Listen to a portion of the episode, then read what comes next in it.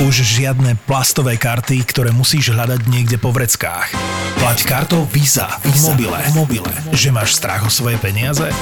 Vďaka tokenom je to 100% bezpečné, lebo Visa je posadnutá bezpečnosťou. Podcasty by ZAPO ti prináša Visa, líder na trhu v bezpečnosti platieb.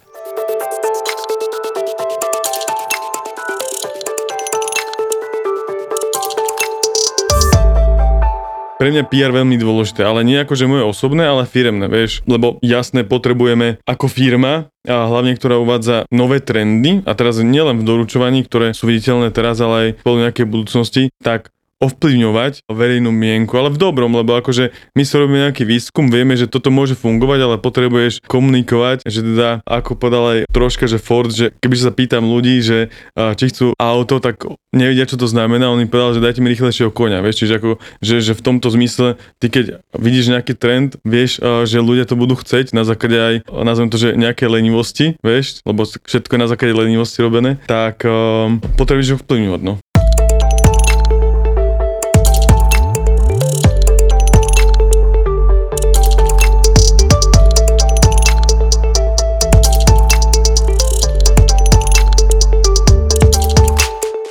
Keď sa povie, že paketa, prezident bol zasielkovňa, to není taký, že startup názov alebo taký nejaký sexy názov. Čo je, čo je paketa? Je to startup, scale-up, je to zabehnutá firma, je to rodinná firma, že jak, sa to, jak si to definujete? Čo ste? Uh, sme startup, určite môžem použiť uh, tento narratív, že sme startup. Už uh, startup, ktorý pôsobí viac ako dekádu na trhoch, na ktorých pôsobí. No a my o sebe hovoríme, že sme digitálna platforma, ktorá udáva trendy v logistike a ja tam vždy dám taký dovetok, že aktuálne, lebo samozrejme paketa v zmysle to, ako aktuálne má tvorné produkty, tak aj z hľadiska budúcnosti, ako sa dá škálovať, ako sa dá rozkračovať aj do iných vertikál biznisu v rámci e-commerce a naplňať naše misie, tak ešte má to hodne pred sebou. Tak na tom je krásne to, že každý má skúsenosti s nejakým kuriérom vo svojom živote a zároveň ľudia majú často najväčšie nervy na kuriérov a vy v podstate v tom určujete trendy. Ďakujem za takéto tvrdenie, že určujeme trendy. My sme začali s doručením preto, lebo sme vnímali, a teraz budem hlavne hovoriť za Simonu Kionkovú ako zakladateľku pakety, vtedy ešte zásilkovne alebo zásilkovne na Slovensku vysvetlím len chronologicky, že vo všetkých krajinách, vo ktorých pôsobíme, sme už brandingovo paketa, Jedine aktuálne v Českej republike naša entita sa volá zásilkovňa, ale samozrejme aj tam ho skoro bude čakať rebranding. Takže len pre uvedenie kontextu tých názvov, nech to máme jasno. Ale teraz späť do tej histórie, tak Simona tým, že sa v rámci e-commerce začala pohybovať, jej manžel vlastne jeden úspešný e-commerce projekt v rámci Európy a riešili samozrejme ako každý začínajúci e-shop v tej dobe pred viac ako dekádou, že keď idú expandovať a teda každý Čech alebo naopak Slovák expandoval buď eh, z Čech na Slovensko alebo naopak, tak hľadali alternatívu eh, doručovania, lebo štandardné zabehnuté medzinárodné firmy neponúkali ad jedna nejakú eh, lacnú službu, aby si vedel konkurovať nejakým lokálnym domácim hráčom a tak ďalej, lebo oni majú také drahšie transparencingy medzi sebou a není to úplne také easy, takže my sme ad jedna zjednodušili model cezhraničného biznisu, teda cross-border a logistiku. No a tu sme urobili jednu veľkú inováciu. Tu sme urobili inováciu, že dnes umožňujeme našim partnerom cez jedno API posielať ich produkty do 33 krajín. Čiže ty keď si nielen začínajúci e-shop, ale či už má stredný alebo veľký, tak nepotrebuješ, keď zvážuješ nejakú expanziu do nejakej krajiny, tak nepotrebuješ si implementovať každého jedného dopravcu zvlášť, prípadne si tam zabezpečiť nejakú dodávku alebo autičko, ktoré tam zásilky poveze a tak ďalej, tak ďalej, lebo je to náročné a zbytočne drahé. A zároveň tá konkurenčná ďalšia výhoda oproti tou našou konkurenciou je, že tým, že nie sme jedna medzinárodná veľká firma, ako je naša konkurencia, tak samozrejme my máme partnerský prístup k tomu biznisu. Čiže v tých 33 krajinách ponúkame tých najlepších možných partnerov, tých logistických providerov v danej krajine. Jeden príklad, ktorý hovorí za všetko, také Polsko napríklad. Tam je najsilnejšia značka Impost, ktorá není medzinárodná, Áno, už je medzinárodná, keďže urobila rôzne akvizície a začína budovať už svoju infraštruktúru, hlavne teda boxov, či už UK, Španielsko a tak ďalej, tak ďalej, ale v zmysle tej konkurencie, tak pokiaľ by si spolupracoval s tou konkurenciou, tak oni by ti nevedeli ponúknuť to, čo ten polský napríklad zákazník má najradšej a čo najviac využíva. No a potom druhá vec je z toho B2B eh, pohľadu veľmi ťažké vysvetľovať, čo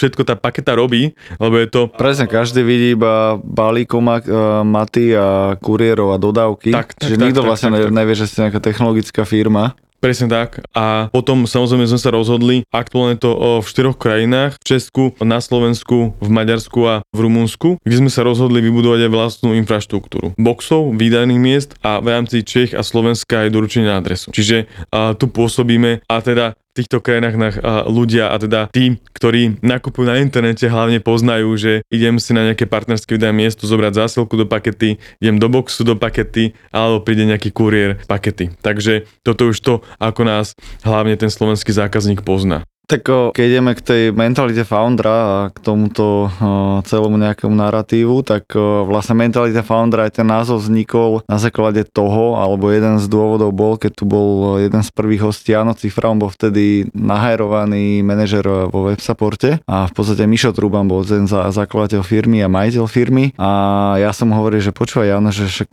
ty nejsi ten founder? A on, že áno, ale ja tú mentalitu foundera mám od detstva, od začiatku a vždy som ju mal. A v podstate aj každý môj job beriem ako, že to je moja firma. Jak sa cítiš ty napríklad, že ty si tiež rastol v tom mini corporate ladder až na CEO firmy, ale áno, že nie si majiteľ. Jak to, že to berieš, že toto je moje dieťa alebo moja firma? Tak ja to asi mám tak prirodzene, lebo v každej práci, aj keď som bol mimo pakety, tak som o, to bral ako svoju firmu, že ja inak ako človek neviem fungovať, že ako keby, že potrebujem vnímať, že to je moja firma a že to sú moje peniaze a že tie rozhodnutia robím a zvedomím, že ako keby tá firma je moja.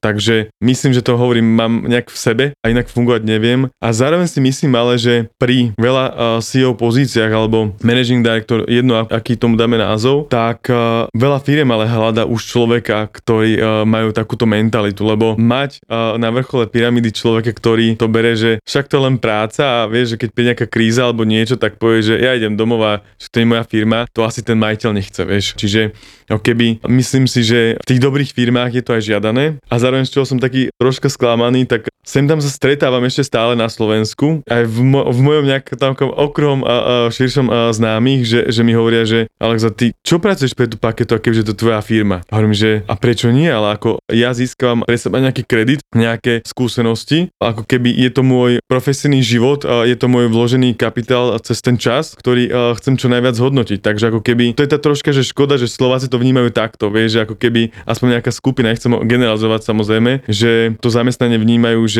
a, ako keby, že nemusíš pracovať na 100%, ale nemusíš vôbec vnímať ako tvoju firmu. Čiže v tomto by sme sa ešte mohli tak troška zmeniť a ísť trocha takým tým americkým spôsobom, že ako keby cez ten veľký sen americký a cez to, že môžem dosiahnuť všetko. Ja som veľmi rád, že Alexander Jančo, GM, generálny riaditeľ alebo CEO Paketa Slovensko, teda prišiel do Mentality Foundera povedať o tej svojej mentalite. No a ty, keď si prichádzal do Pakety, tak už tam boli nejaké indície, že počúvaj Alex, že tu sa trošku v, salese stabilizuješ, poznáš firmu, kultúru, ale my ťa chceme na toho GM, na toho CEO, že, že nám sa páči tvoja mentalita, potiahneme ťa, že tam bol ten príbeh za tým. Poviem to takým príbehom, že v mojej predchádzajúcej práci som hľadal zmenu, lebo o, videl som, že ako sa o, formuje e-commerce, videl som, aké nejaké trendy by o, tá moja predchádzajúca práca, alebo teda tá firma, akými sa mala uberať a čo všetko mala robiť, len sa to nestretlo s úspechom majiteľa. A som, že OK, že ja chcem riadiť o, raz firmu, ak nebudem mať teda vlastnú a potrebujem ale hľadať šancu. Potrebujem nájsť nejakú, teda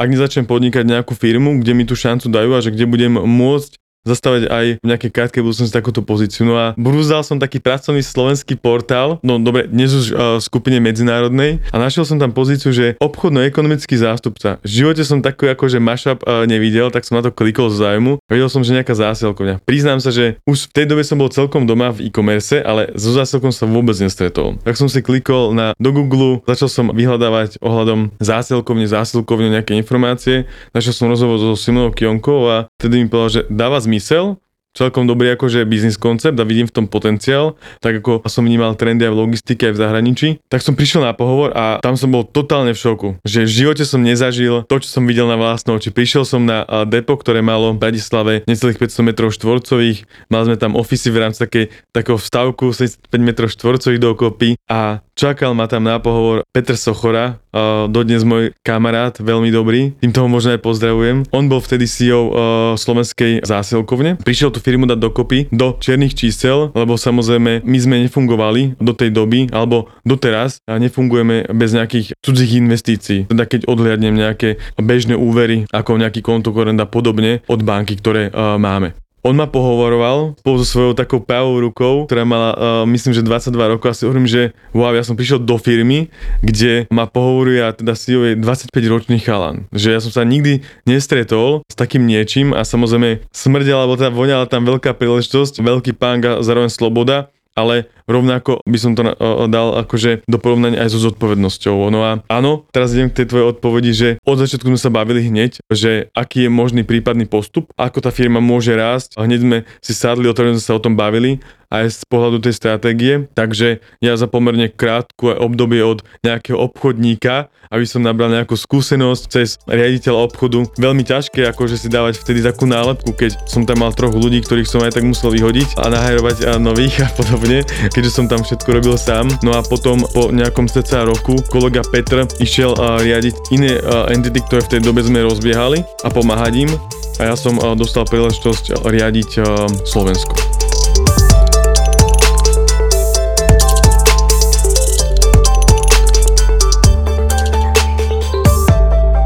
Keď porovnáš seba, čo človek došiel vlastne zvonka a stal sa GM alebo CEO a má tu mentalitu foundera a potom máme v Česku silnú founderku, ktorá má navyše manžela, ktorý má úspešnú firmu alebo veľkú, čo sú naozaj akéby, že tí foundry, že jak vieš porovnať o, to riadenie a prístup k tej firme dvoch pohľadov, ešte aj dva rôzne národy, že, že máte tam veľa zhody, alebo ste úplne iní v tomto, alebo každý si ide nejakú tú svoju líniu, že dá sa to aspoň trošku nejako porovnať toho naozajstného foundera a toho foundera, ktorý je akéby len príchozí. A určite áno, to je veľmi dôležité povedať, že keď je človek naherovaný do takéto pozície, tak si musí chemicky sadnúť so zakladateľom, alebo čiže v pozícii CEO nejaké skupiny alebo je to nejaký investor, že musí tam prejsť, prísť tá chémia, lebo akože keď tam neprejde chémia, tak tam nie je ani dôvera. Čiže a musí tam prísť to fyzično, to si myslím, že medzi nami a Simčo alebo ostatnými majiteľmi je. A od začiatku, tým, že keď som ja nastúpil ten rok 2017, sme uzatvárali na tržbách 29 milióna. Tento rok len pre takú súku targetujeme za 70 miliónov eur na Slovensku a minulý rok sme sa stali lídrom na trhu v rámci doručovania zásilok nakúpených na internete. Ako som spomínal, so Simonom sme si veľmi sadli a, a tým, že tá firma bola startup, alebo sme takí maličkí, na Slovensku to bolo 50 zamestnancov, veľmi malé. Ten môj pohovor na uh, CEO uh, bol taký, že som robil vlastne biznis plán na ďalší rok a ešte nejaký výhľad na ďalšie roky. Čiže ako keby to nebolo tak, že Simona mi povedala, že Alex, že toto je nejaká PNL, nejaký forecast, striktný budget, a toto sú nejaké moje očakávania, ktoré musíš urobiť, ale OK. A dodnes uh, Simona, nielen mňa, ale aj ostatných kolegov, bere veľmi partnersky a bere, že to sú ľudia, ktorí majú knowledge na daný trh a vedia, ako sa presadiť na tom trhu. A ona je len, by som to nazval, v pozícii nejakého o, o človeka, ktorý je ten uh, challenger, keďže Simona, čo musím povedať, že ma naučila, uh, čo som možno nemal, keď som prišiel do pakety a keď som počul pár podcastov, čo to bolo preberané,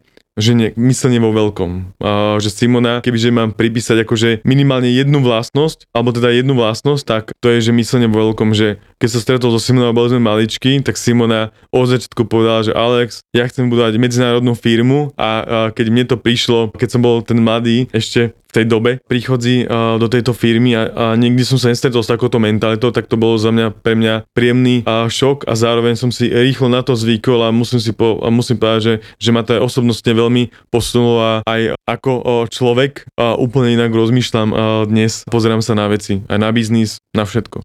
Čiže keď sme tu mali Uršulu Královu, ktorá je v Bloomrichi v podstate head of people a pod taká keby práva ruka tiež CEO alebo GM. Ona má veľa skúseností z konzultingu v Ázii, v Čechách, vo veľkých firmách a prišla upratať trošku už slovensko-americký scale-up aj po exite Peťa Irikovského a vlastne aj e, Chrenkové investície. No a ona hovorila zaujímavý ten pohľad presne, že za ňu veľký CEO musí mať tri veci. Makač, hardworker a expert na tú danú oblasť A tretia vec je tá vízia a to think big a on hovorí, že toto ona nemá, čiže ona bude akéby vždy iba dvojka v úvodzovkách, lebo bude akéby plniť tú víziu CEO, bude tomu dávať štruktúru procesy a upracuje to a nastaví to a zra, vlastne zrealizuje tú víziu, ale ona ju nemá. Čiže čo chápem, že ty sa postupne učíš ju mať, takú tú vidieť za horizont, lebo áno, často keď tu sedia foundry, tak uh, rozprávajú o tomto, že oni majú, oni sa snažia vidieť nie len na gerlach, ale sa pozrieť aj do Polska a možno nájsť ten ďalší vrch, ktorý po tých Karpatoch až do Alp ide. Po obchode marketingu, po týchto aspektoch priebehu nejakého môjho vývoja,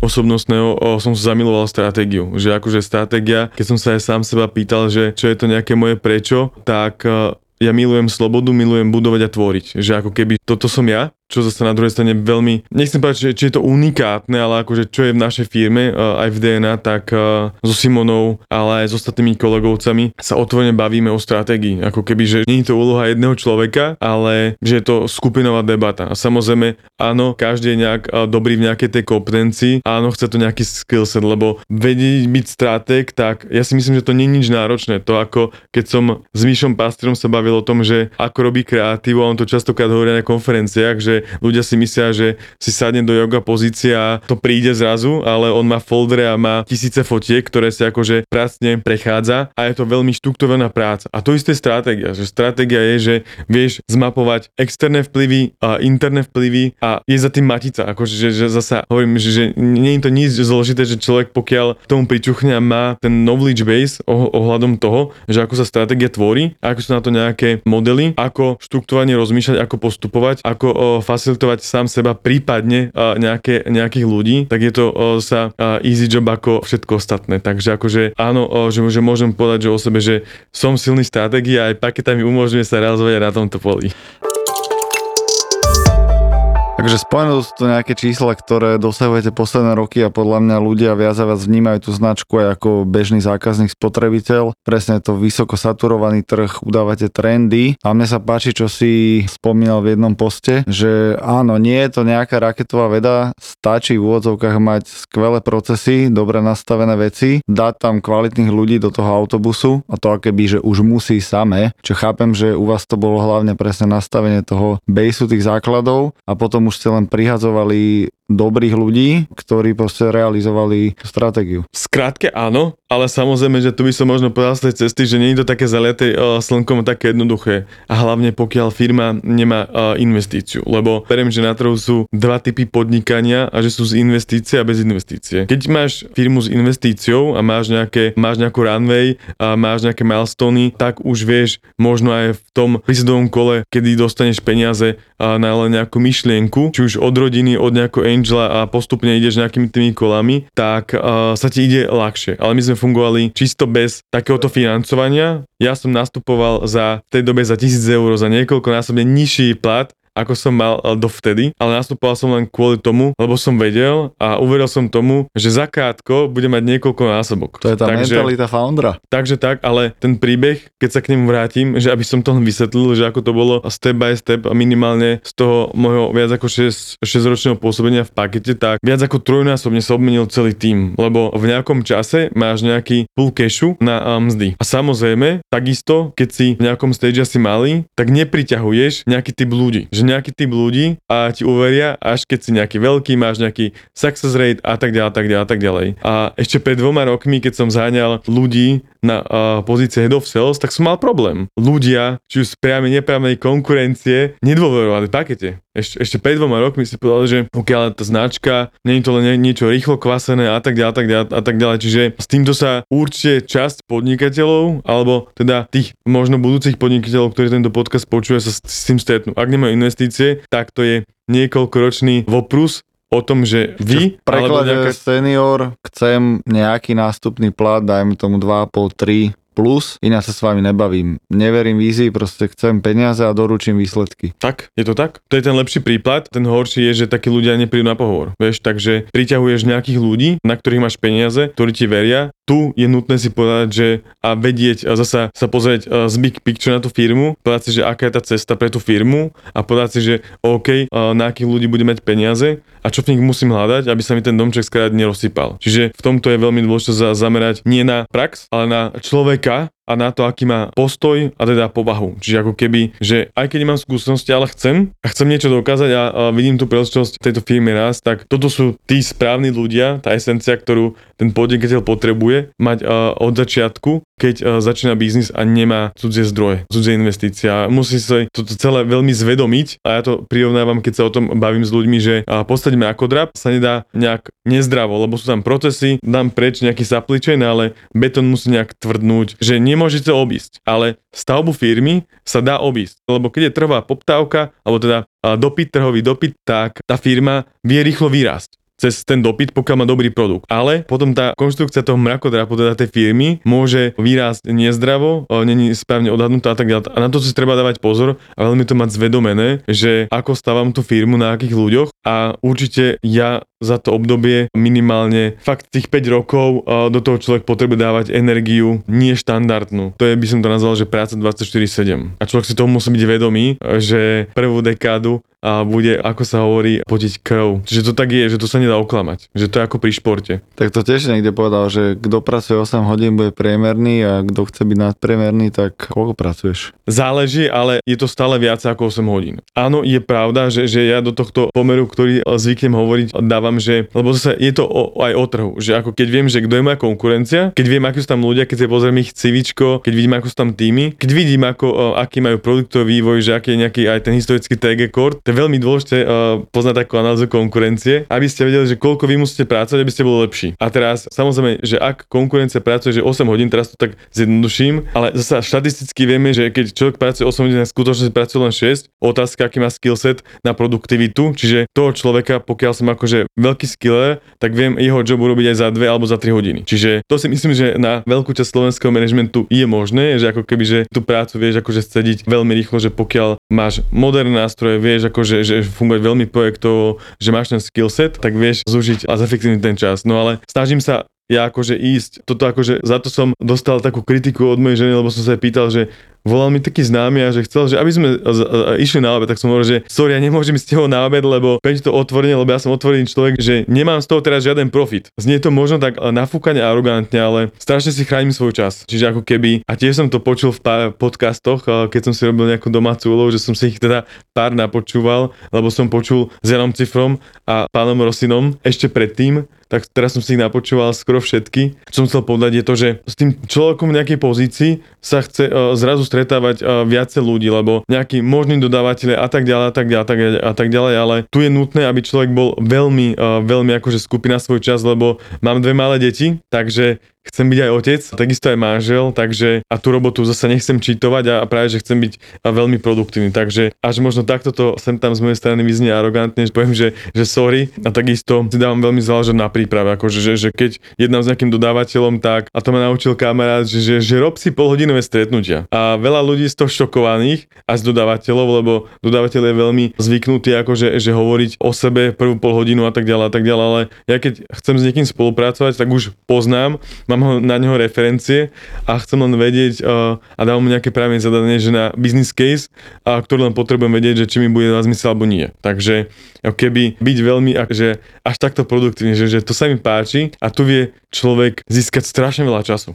Akože to je, ten čas je veľmi zaujímavá téma v tomto, a tak tam by som asi ešte chvíľku ostal, lebo zjavne presne čísla a výsledky za vás hovoria. A druhá vec je to, že áno, tá produktivita práce vie byť dnes, dneska vďaka technológiám veľmi zrýchlená, ale vie to byť aj kontraproduktívne, že tým pádom očakávame od ľudí oveľa viacej a tlačíme na nich a dávame na nich ešte viacej úloh, že keď si tu 8 alebo 12 hodín, tak proste si produktívny, tak prosím ťa stihne ešte toto toto, toto, toto a zároveň chce mať človek presne aj svoj vlastný život, aj sám seba rozvíjať, chce mať nejakú rodinu alebo kamarátov alebo hobby, aby taká že komplexná osobnosť. A mňa toto fascinuje, keď niekto je komplexná osobnosť, že nemá iba prácu a potom uh, má rozbité vzťahy alebo jeho telo je totálne vyžvikané. Takže toto ma zaujalo, keď si povedal, že to, to silné nie a kebyže až niekedy tak ľuďom povedať, že sorry, z tohto nič nemám a aktuálne ja mám nejakú víziu a misiu a možno sa ti ozvem o 10 rokov, možno sa ti ozvem o 5 rokov, možno, možno aj nikdy, neviem, že, že to si jedného dňa ty uvedomia, že takto to naozaj bude, alebo je to tiež nejaká kniha, ktorá ťa k tomu inšpirovala, alebo si povedal, že Alex, toto bude má cesta, že,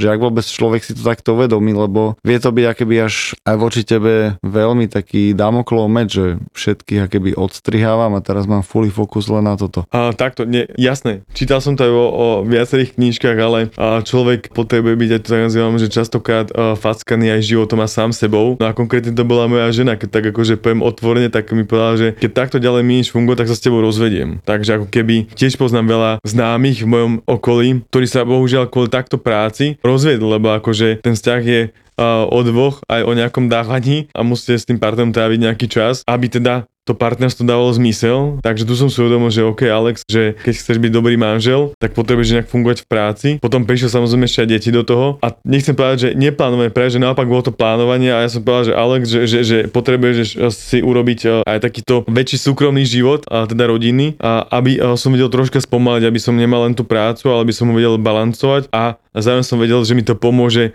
určite zvýšiť produktivitu, lebo dve deti ešte, ja to mám také, že crazy troška, lebo mám two under two, takže musím byť doma. Že ako keby, že kúpanie detí, uspávanie, ešte prípadne čítanie knížiek pred spánkom alebo ešte nejaké zahranie sa, tak toto sú moje činnosti každý večer. Podcast Mentalita Foundera ti prináša Campus Cowork. Áno, Campus Cowork patrí medzi najinovatívnejšie miesta na Slovensku. Spája podnikateľov, freelancerov, investorov, profesionálov či študentov, alebo kávičkárov. Zároveň organizuje rôzne formy diskusí, inkubačných programov alebo vzdelovacích aktivít. Ja osobne som ich veľký fanúšik a som rád, že na Slovensku máme takéto miesta na podporu kreatívnych a podnikavých ľudí. Najvyššie, ak máš chuť, ozvi sa mi alebo ma prídi pozrieť na kávičku hlavičku a môžeme nájsť spôsoby, ako môžeš z campusu pracovať aj ty. OK? A teraz späť nášmu hostovi. Počúvaš podcast Mentalita Foundra, ktorý ti prináša Campus Cowork.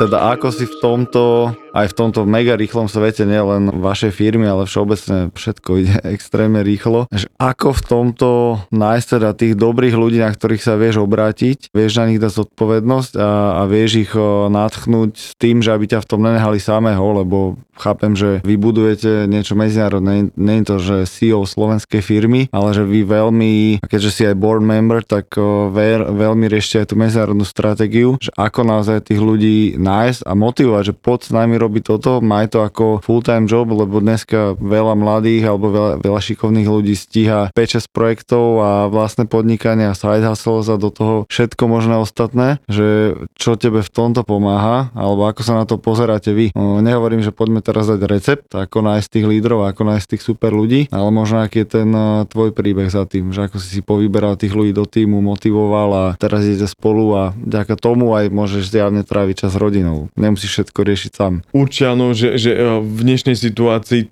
si dovolím povedať, že v rámci toho operatívneho fungovania tá firma dokáže fungovať úplne bezo mňa, že ako keby, že teraz, že ak idem napríklad na dovolenku, tak fakt keď sa nedieje nič kritické ako akvizícia a podobne, vôbec nemusím byť na telefóne a vôbec nemusím nič riešiť, že proste som ako bežný človek, ktorý je na dovolenku. Takže že, že už v tomto stage som, áno, pred uh, x rokmi som v takom nebol, že som bol na dovolenke s počasom s telefónom a že tiež som si tam manažoval a súval ešte aj prácu do tej dovolenky. No a ako priťahnuť tých ľudí, ako ich hajrovať, tak to ako my sme, a teraz to poviem, že uh, z dvoch uh, hľadisk alebo z, dvo- z dvoch stageov, že poviem jedno za slovenskú entitu a potom za skupinu, tak za slovenskú entitu tým, že sme išli z toho rastu, ktorý som tu popisoval, teda, že sme mali málo peňazí alebo toľko, koľko sme si zarobili, tak hľadal som ľudí a spravidla to bolo, že vôbec taký job predtým nerobili a nemali žiadnu alebo iba nejakú čiastočnú experience. Alebo prípadne mali len školu z daného oboru. No ale hľadal som ľudí, ktorí majú veľké chcenie. A že sú akože nie bad guy, ale práve ten opak, že sú akože že tí dobrí ľudia a cez tie hodnoty. Že to vidíš na tom človeku, že ja si všímam pre mňa nielen podanie ruky, ale aj dynamika tela, akože chôdza, že keď človek ide pomaly, to že vidím, že to už je uh, mimo mňa, že ako viem, že človek, ktorý chodí pomaly je uh, menej dynamický a do firmy, do nášho ekosystému nie je.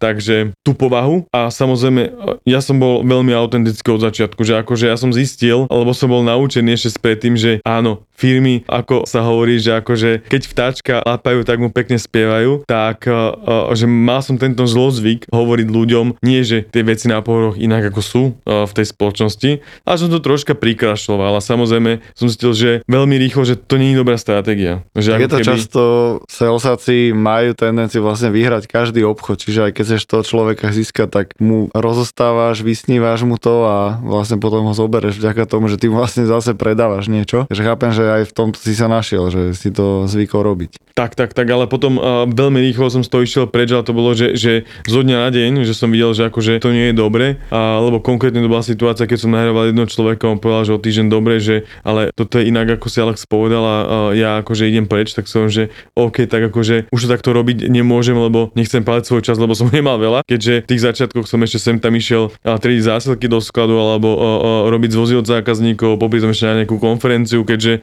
takto to funguje, že ten človek na začiatku toho podnikania je, že Chief Everything Officer, takže cez to, že som im začal hovoriť pravdu, čiže keď tu teraz e, idem sedieť, čiže cez to, že som im začal hovoriť pravdu, že som bol autentický, že som tých ľudí vnímal cez tú pohodu, cez to chcenie, dával som im robiť testy od Galupu a podobne, že aby som vedel, že naozaj ako sú na tom, až po no, rôzne testy, až po disk a tak ďalej, tak ďalej, že to by som tu dlho rozoberal. A samozrejme, že práve naopak som ešte hovoril tie veci častokrát horšie, ako sú, že som sa snažil e, vylákať troška a keď som videl, že sa nezlakli, tak a viem, že sú akože tí správni. Takže a na základe tohto sa mi to podarilo. No a u nás je unikátna kultúra, ktorá nejde len a, odo mňa, ale ide od Simony, že my si všetci a, naprieč celým holdingom a, týkame. Komunikácia je veľmi transparentná na úrovni všetkého, že ako keby a, u nás nie sú skoro žiadne tajomstvá, keď to tak akože až priťahnem za vlasy, takže v takéto firmnej kultúre sa aj ľahko žije, ľahko sa aj haruje, a,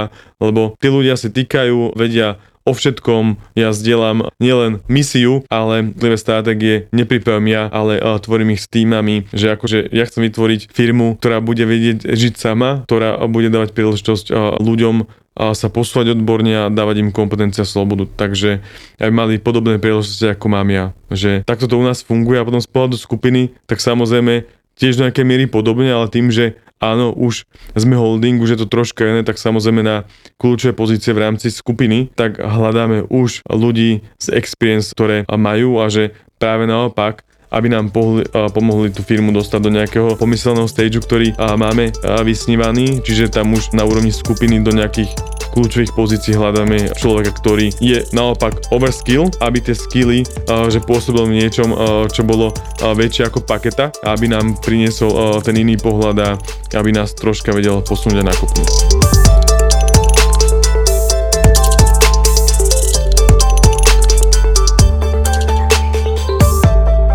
Veľmi dôležitá téma je zákazník a viem, že ty si veľmi proklientský a páči sa mi, že si niekde povedal, že nie, že kašľal na konkurenciu a byť fully fokus na zákazníka, ale že skôr toto je pre teba priorita, ako riešiť, čo teraz vyvíja konkurencia a akého majú CEO. A dokonca, jak je veľmi pravda, že občas prídu aj nejakí zákazníci na vaše firemné meetingy alebo na nejaké porady. Lebo keď tu mám brať Igor Rataj, tak on je známy tým, že občas aj nie, že robí mikromanagement, ale je to takého vášen že otvorí si nejaký customer relationship survey a odpisuje ľuďom aj na Facebooku, aj na e-maily a kebyže sám si to čistí z pozície toho majiteľa firmy, že ako to máš ty nastavené. Takto, tým, že ja to beriem, že to je moja firma a takisto a so Simonou sme mali historicky taký zlozvyk a akože dodnes ho máme v nejakej miere, že stále v nejakom pravidelnom čase si kontrolujeme nielen sociálne siete, ale aj Google recenzie, ale my máme samozrejme už aj dotazníky od zákazníka, akože že spätnú väzbu hneď po doručení napríklad zásielky, že akože